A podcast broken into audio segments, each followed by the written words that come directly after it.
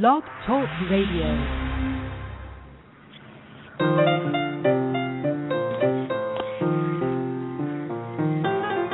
This is Creativity and Play. I'm Steve Dahlberg. And I'm Mary Alice Long.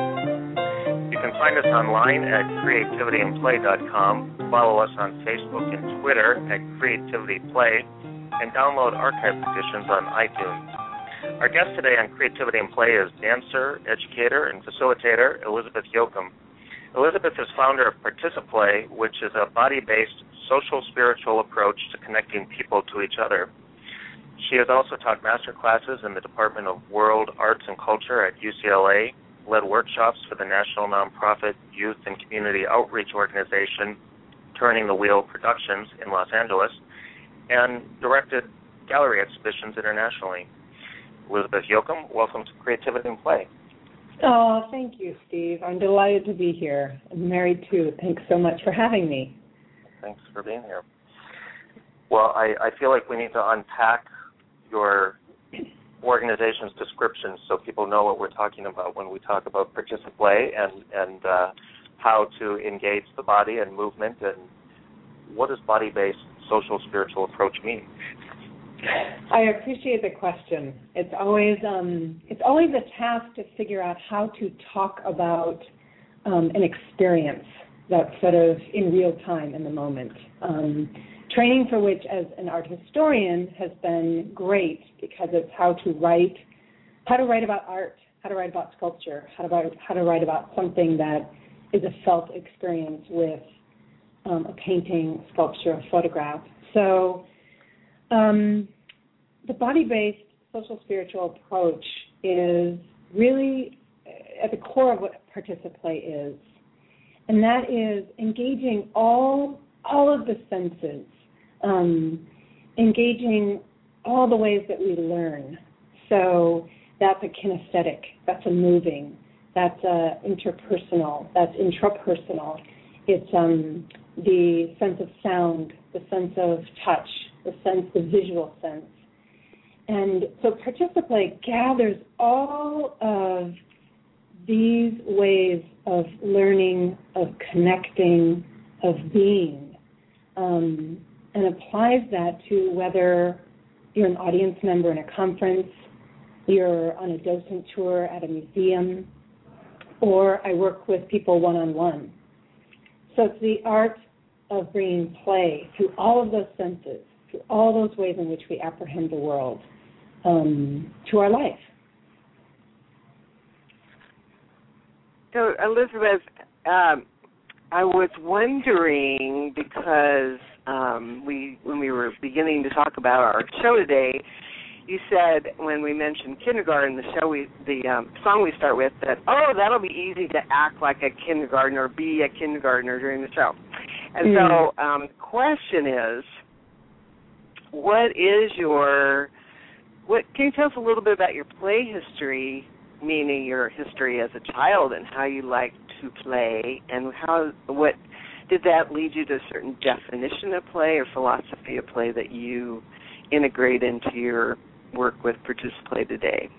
Mm, what a beautiful question. Um, yeah i would say the, the short answer is I had a very playful childhood full of um, art and dance and music.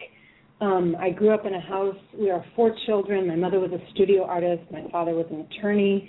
Um, and my mother was the biggest player. She would break out in singing in public spaces. She really, that membrane for her between um, the child and the adult was, was thin, you know. So I experienced sort of that early container of of art and play and life and music, it all kind of being together as as in my childhood. And then unfortunately my mom died when I was about 10 years old. So for me that the impact of losing her initiated me into sort of the greater mystery of life and it also brought in a lot of grief and sorrow and sadness and confusion for many, many years. But the child, that which I experienced in my early childhood, which was full of play, full of wonder, full of curiosity, um, I sort of Trojan horsed it into my adult life and really began to blossom again, traveling and teaching with Turning the Wheel um, and creating experiences through building community um, with dance, of playing. That was at the core of what I thought I was doing, what was most important to me, and what is my work. So the child in me, the kindergarten in, me, is so alive and available. And I think it is at the core of everything I do. It's Participlay. It's the core of who I am, and um, it really is a lifestyle, living a life where the child is accessible, the adult is accessible. In a mother maiden crone system, the crone is accessible. You know, it's all alive, and that to keep moving through and with those, it archetypes or energies, is an incredible antidote to serious things like death and loss and divorce and trauma. Um, and so I keep infusing my work with that philosophy, with that approach. You, you talked about um, in the beginning of our conversation two parts of, of your past and work the um, the art history part of your your studying and the work that you do now with Participlay sometimes in museums and what was the the bridge to that I, uh, in terms of linking art history, which I, I, suppose for some people might be a very cerebral activity, and uh, bringing in the, the movement and, and interaction part with with sculptures and museums that you were talking about. Exactly. It's um it's a life you know, my father was a really a, an art history professor in hiding, though he was an attorney. So the conversation of, about art is, um, is um, as old as the hills in my family. So, and then coupled with traveling the world, um, producing exhibitions globally, but also as a student of art history, I spent a lot of time looking at art, thinking about art, and as a dancer, sensing into what I feel about that art. Where does the energy want me to go? And especially around sculpture, um, it's historical. Giambologna, an Italian sculptor, um, created sculpture in the round. That is how it's meant to be experienced. So, following the impulse of a dancer, following that to be moving around it, interacting, participating with um, art became a natural progression of both studying it from, as you say, a very cerebral perspective and also looking at it from the perspective of a dancer. How can I dance with this work of art?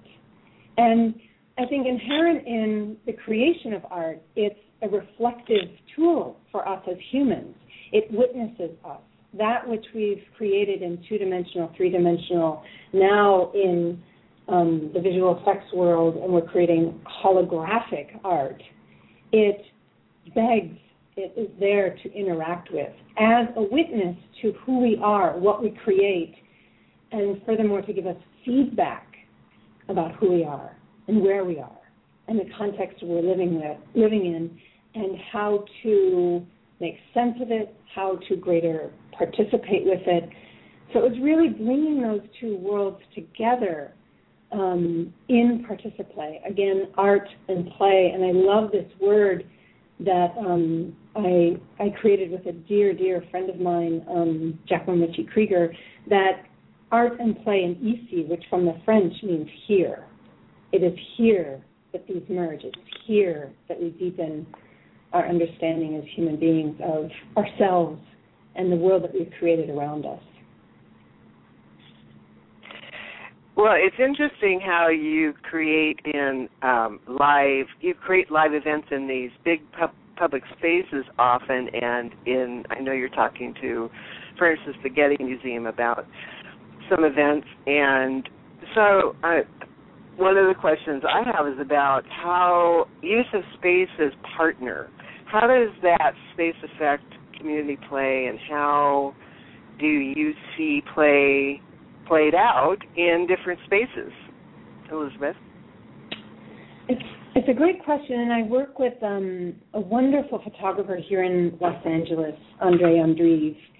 And over the years, um, he's photographed my work, and he said once to me, which which was incredible feedback, that the the the buildings, the architecture that you're working in, um, haven't felt what they they feel when you're in there. They come alive. He sees the architecture sort of begin to respond, and I think, you know, we're all at some degree moving molecules. You know, whether it's more in a more solid form or more liquid or more gas. And I feel like to from a body-based approach, um, moving and sensing and sort of becoming pliable, then we begin to experience space built or the spaces in between as pliable form as well. So, and by virtue of walking through a space, changing the patterns, how we interact with space, whether it be an auditorium, whether it be um, uh, Third Street Promenade here in Santa Monica that I've run you know, a diva dance mob for, a business coach, Christine Morassi. It's people begin to see these spaces differently by virtue of breaking patterns, interacting differently. Um, and therefore, we also, public space, architecture, are relate, we, we imbue a more deeper relationship with the places in which we live. We pay attention, is, is what I'm trying to say. We pay attention of how we are in those spaces, how we've been in those spaces, and what the potential is if we shake things up a little bit, if we move differently through that space, if we um, show up differently. You mentioned before we uh, went on the air that some of the work you do is also with corporations. Can you describe what that looks like and, and what kind of reaction your participants have in those settings, where movement in the body is not exactly part of everyday life in most of those settings?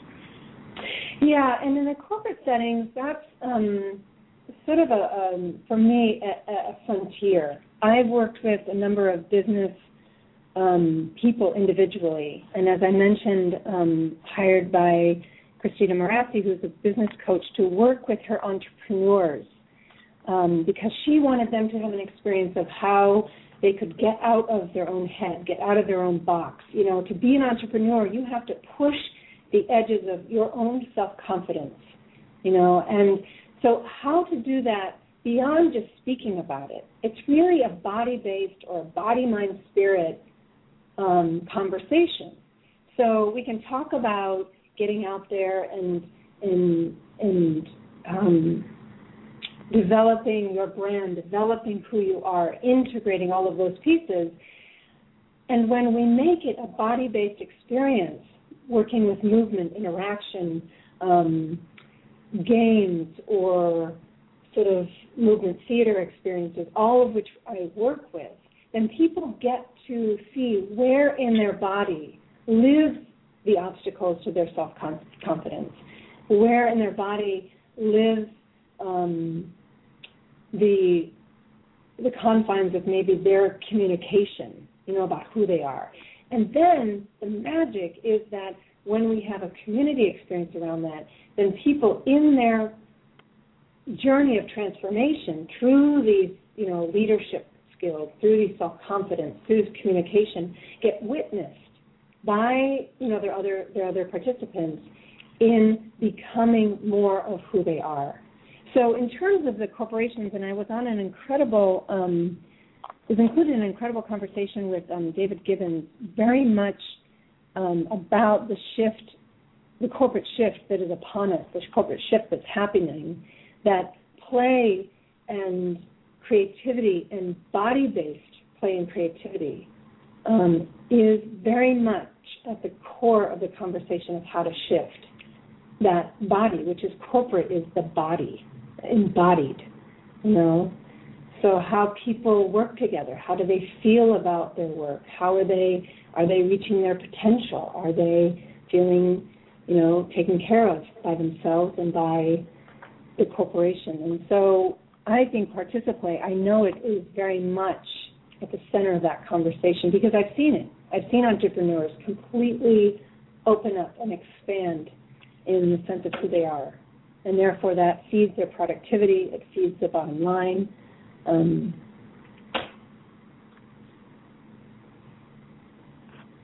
what, Elizabeth, what are in deepening that what you were just saying? Um, like to ask what are some of the preconceptions or the pre-birth ideas that people have in their head. I think they they really know this um, in some intellectual way, or they're very unconscious about it. On the other side, they're they're they're going through these patterns in their life, but they're not really embodying um, their true selves. So, how do we move beyond this these preconceptions that people have about play, about dance, about movement, about the body and the arts, and move into a place of participation of play in everyday life. So even you know, so these great sweeping events are one thing. How about in our everyday, um, the muddles of our lives? Hmm. I I really appreciate that question, Mary, and really the the listening for how to you know, make it real. You know, how do we bring this into our everyday life? And I think that, um, you know, I really think that it, it, it what has been upon me is to define what is my definition of play because I'm a dancer and I'm a singer and you know I'm the fourth child of four children so I'll tap dance you know I'll I'll tap dance in public and I'm fine with that but not everyone has that level of comfort. So I really, in terms of bringing my work out and making it accessible to everyone, I think it really lies in um, the definition of play for me being changing patterns, even if they're the slightest, you know, change, even if they're the slightest pivot when you're sitting at your desk how you walk to your car. Maybe you sit down at the different dinner, dinner table in a different chair. I mean, it's making these sort of incremental shifts in our daily life that I think is part of play. Because I think play is, for me, is getting out of the known and stepping into the unknown because our lives, the richness of our lives lives in what is known and definitely what is unknown, and the two being able to flow in and out. So the other part of that is that experiences be well facilitated. You know, I've been on a rigorous um, training. I think my my entire life. For there are other things that happened in my childhood that really allowed me to step into a place of facilitating. You know, my mother was very sick and died. My father had brain cancer and was forever sort of in a some process of recovery for the rest of his life. So I was in a position as a young child to sort of be very aware and observe people and observe my father and to hold space and facilitate. And now I'm so grateful for that experience because today I believe that experiences, especially around play, creativity, people stepping out, people expanding, that they be well facilitated. And by that I mean pacing people. You know, some people that I work with in the dance mobs and in workshops and some people in that dynamic, they'll they'll start dancing immediately. And then some people in the middle, they might little dance might start in their hand.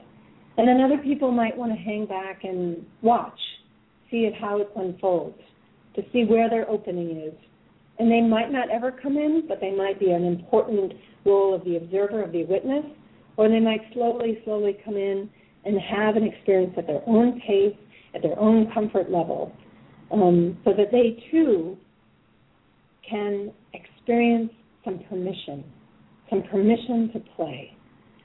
So I think the conversation is about permission to play. And those of us who are willing to step out on this edge and say, play is important. Play brings so much to our lives, and it's nuanced, and it can look many different ways. And it's, you know, it's sort of like religion. It's a personal, it's a personal journey. It's a personal conversation. Yet, those of us who step out onto the, that edge, I think, really be mindful of facilitating something well so that people get to have full kind of authority, full choice about how they're going to make that journey. And then they own it, you know, then they know it. They own it and they integrate it into their lives. So baby steps and allowing the nervous system to take the baby steps and then integrate and take baby steps and integrate. So for people who aren't sort of intentionally thinking about this in their lives uh, in terms of their playfulness perhaps. How do you invite them into that? Or or if particularly on their own as opposed to being in a workshop with you you know for somebody who might be listening to this who isn't thinking about their playful selves but might be sparked into thinking about it because of a conversation like this what advice do you have for them to pay attention mm. to their hmm. play or to step into their play in an intentional way if, if, if that's not a complete paradox and oxymoron to be intentional about play. no, no, I think it's exactly there. I mean, I think you've you've you know given the advice, which is to pay attention. You know, I my because my my mom died young, and so I became my dad's companion to the art museums, and we would just spend time looking at art and the one thing he said to me that always stayed close is pay attention. What are you looking at? So you're you answered it that people pay attention. What feels good? What's fun? And allow themselves to have more of that in their lives. You know, um, notice patterns. Just to notice them. Notice how they walk to their car every day. Notice where they sit in their house every day. And then just that permission, just that invitation to do something different and to bring that into the everyday. Um, and all the while just loving loving ourselves for our patterns and for our you know breaking those patterns um, there's something else I was going to say. I think it'll come back to me, but. Well, I I know that um, being online quite a bit with social media and that that um, I've often heard and read that people will do things online that they wouldn't do in person. So I wonder if we can't just before we end today at least have a few like maybe a 30 second breakout here and just play a little bit. Um, so what would you suggest, Elizabeth? Well, I um, we, we'll move into that. Yeah, I would love that. And I just remembered if I could go back um, what uh, to Steve's question. What's been a really mm-hmm. powerful thing is that I have, when I work, especially one-on-one with people, I have this wonderful play interview that I've that I've worked up, and just simple questions. People, I encourage people to ask themselves, when did they last play? You know, so when did they last play, and what was that like? And did they stop playing at any age? I mean, these questions, these very simple questions and intake into our playful life yields really interesting information about who we are and our relationship to play and when do we play and how does it feel or why did we stop playing or it's just great fodder, great grist for the mill. So just to go back to that, Steve, just to complete that um, thought. And Mary, to play, um, I mean, there's a, if you just like, in, we're in front of our computers and this, this great thing that a dear friend of mine, um, Franklin London, and I created, which was sit dancing. So I invite you for the next 15 seconds or 20 seconds just to expand that just to dance, just to move, just to even to shake your hands, shake your hands, shake your hands, or invite you to reach, which could be a stretch. Would you be like, are you doing it, Mary and Steve? I am. I are am. You yes. Are you moving? yes. Which is giggling, which is breathing. And, that, and I'm laughing. I'm laughing, of course. And maybe you can share what your sit dancing looks like. Steve, what does your sit dancing look like? I'm on a wobbly chair that seems to be getting wobblier as I use it at my desk, so it makes it quite easy to uh, dance whether I intend to or not. But but again, to our conversation a moment ago, to pay attention to that. Mm, beautiful. And also, sit dancing can just be like looking to the right or looking to the left. I mean, there's so much we can actually do when we're sitting on an airplane or sitting in front of our computers. And I also another thing of play is put things on a. I get up and I I do dance. I do move. I walk around the block. You know, I, I work out of my office at home, and um, so it's good to just break those patterns and get up and move and shake and put on some loud music. How are you Well, doing, I Mary? was- I was um I well I was shaking my hand at first and then laughing and then and then I was making faces because my granddaughter and I well do this frequently anyway, but she and I particularly we have this partnership where we make faces with each other. She's Hmm. three and a half now. And so my daughter told her, Now Jenny, don't do that with anybody else than Nana she said, They'll think you're crazy, but you can do it now." So she makes these you know, really sometimes really grotesque. Like, like she looks really mad or whatever. But we have just great fun and we giggle and we laugh a lot. So so I was doing that along with and moving around the room. that That is beautiful. That is beautiful. And we have barely even touched upon how movement and making faces and changing shapes, how much that feeds our brains, you know. Giggles feed our brains.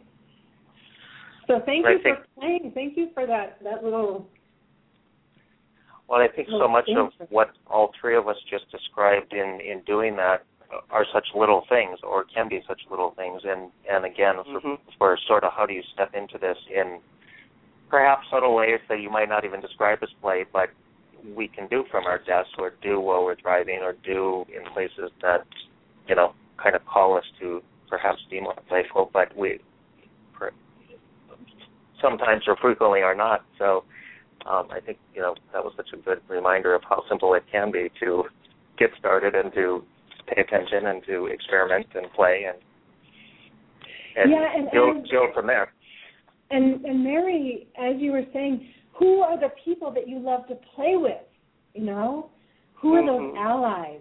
And if it's important to you, if this calls to you to bring play more into your life, be with those people more. It is like a health, wellness, you know, uh, initiative. Like you can be with our nieces and our nephews, be with you know, whomever it is that that reminds us that'll go right there.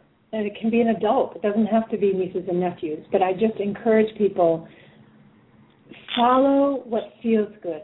Follow the impulse. Follow the energy. And energy begets energy. And that I think is how we bring it into our, our daily life. Elizabeth, I want to thank you very much for joining us today on Creativity and Play to talk about all these topics and how we might uh, become more playful in our everyday lives. Mm, Thank you. Thank you. Thank you deeply, both of you, Uh, for the invitation. Our guest today is Elizabeth Yochim, who is founder of Participlay. And you can find more on her website about her work and herself at participlay.com. Our theme music is Kindergarten, composed and performed by Jonathan Batiste. You can listen to this show and previous shows again and find out more information about our guests and coming shows at creativityandplay.com and find Creativity and Play on Twitter, Facebook, and iTunes as well. Creativity and Play is a production of the International Center for Creativity and Imagination in partnership with the National Creativity Network. I'm Steve Dahlberg. And I'm Mary Alice Long. Thank you for joining us, Elizabeth. Mm, thank you. Have a playful day. Thanks. You too.